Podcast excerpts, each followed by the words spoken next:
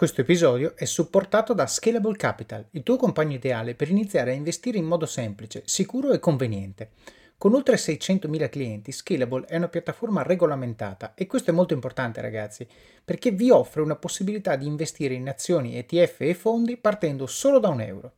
Ma perché dovreste iniziare a investire? È semplice. Primo, l'inflazione, che se aumenta di questo passo diminuisce di molto il nostro potere di acquisto. Secondo, se pensate oggi che la pensione che avrete quando ci andate a 80 e passa anni vi permetterà di sostenere lo stile di vita che avete, beh, vi faccio tanti auguri.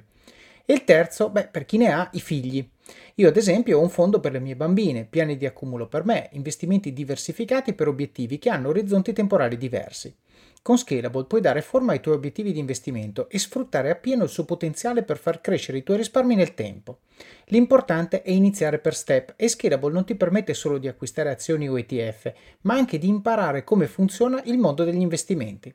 Scopri di più su come Scalable può trasformare il tuo approccio agli investimenti visitando il link in descrizione. Ricorda, con Scalable il tuo viaggio finanziario può iniziare solo con un euro. Non aspettare, investi nel tuo futuro oggi stesso con Scalable Capital. Buongiorno a tutti e benvenuti a Pillole di Office of Cards. Pillole nasce con lo scopo di prendere il podcast principale di Office of Cards, estrarne appunto delle pillole, dei piccoli snippet da 3-5 minuti con delle cose che è giusto sapere, è giusto ricordare e che hanno impatto sulle vostre vite. Quindi, se avete scoperto questo podcast e sentite una pillola che vi piace, andatevi ad ascoltare l'episodio principale da cui è stata presa, perché c'è tutta la storia e tutto il contesto. Se invece siete un ascoltatore della prima ora, beh, probabilmente i primi episodi ve li siete dimenticati e grazie a queste pillole avrete un reminder fresco per ricordarvi le cose che avete imparato. Spero che vi piaccia, ci sentiamo alla fine dell'episodio. Ehm, tutta questa storia per me poi è stata sai, no? Un po' come quando la vita ti offre delle cose che non sono quelle che ti aspetti, però a volte, ecco, non tutto il male viene per nuocere, appunto, perché è stata sicuramente una forzatura, perché non me la sarei mai andata a cercare una cosa di questo tipo, un epilogo di questo tipo, però è stata quella spinta necessaria per uscire dal comfort di una vita, eh, quella che avevo vissuto fino a quel dì, all'interno della quale non mi ero creato uno spazio importantissimo di identità personale, cosa che poi lì per lì mi sono costretta a fare, ma proprio per salvezza mia personale e anche perché eh, è come se dentro di te ci fosse sempre una fiammella che continua ad ardere, no? E in virtù di certe aspettative, certe convenzioni, lasci lì latente, però c'è, poi quando mancano delle condizioni che per te erano prioritarie, perché comunque qualcuno, qualcosa, il contesto, insomma, le fa sparire, tra virgolette, eh, ecco che allora eh, ti rimbocchi le mani e dici no, però aspetta, facciamo una cosa, adesso imbocco quella strada, perché comunque c'è sempre stata e forse adesso posso permettermi veramente di imboccarla. Mi sento un po' libera da quelli che prima erano invece dei condizionamenti che mi imbrigliavano. Beh, questo Io è proprio consiglio... fare di necessità virtù, cioè proprio letteralmente non c'è un esempio migliore. Sì, sì.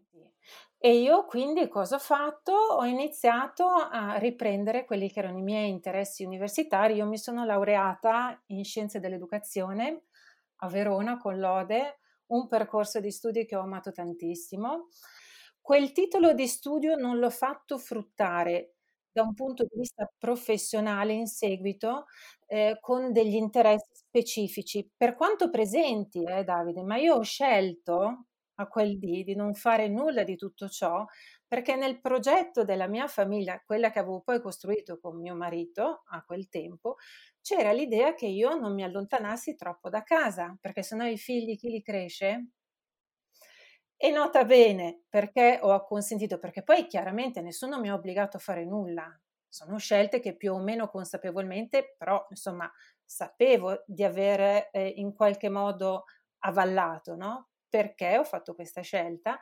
Perché eh, ci sono arrivata anche attraverso poi il master che ho successivamente avviato perché nella mia mente c'era questa potentissima convinzione che può essermi stata utile fino a un certo periodo, ma non tantissimo poi a seguire, che chi fosse anagraficamente più grande di me ne sapesse anche di diritto più di me. Questo era quello che in casa io avevo sempre respirato. Indovina un po', l'allora mio marito aveva sei anni più di me, pertanto nell'ottica di questa convenzione secondo me aveva tutto il diritto di saperne più di me e di guidarci in quella che secondo lui era la direzione ottimale per la nostra famiglia. Quindi ho messo da parte tante cose. Ma poi scusa, ti faccio questa domanda perché secondo me, è, secondo me è interessante quello che stai dicendo. Cioè, quando tu ti ritrovi in quella situazione, che poi eh, diciamo adesso non è il tuo caso specifico, in generale, cioè non voglio dire che lo sia, però quando tu sei in una situazione di questo tipo, cioè tu ci arrivi per, per effetto di una delle seguenti due cose o un mix delle due. A, una scelta deliberata, quindi una bella sera a cena, ti sei seduto con tuo marito, lui ha detto senti tu devi stare in zona qua perché ci sono i bambini e tu hai detto sì va bene lo farò eccetera eccetera, quindi tutto consapevole, tutto chiaro, tutto definito. Oppure, ben peggiore, ben più subdola, c'è la scelta inconsapevole, cioè il fatto che mia mamma fin da piccola mi ha lavato il cervello dicendomi che le donne devono occuparsi della famiglia e quindi devo rispettare tuo marito, lascia che lui vada, faccia quello che deve fare, tu è. Poi la televisione, che comunque nei, insomma, nei nostri anni siamo più o meno sì. coetanei, forniva quel tipo di modello.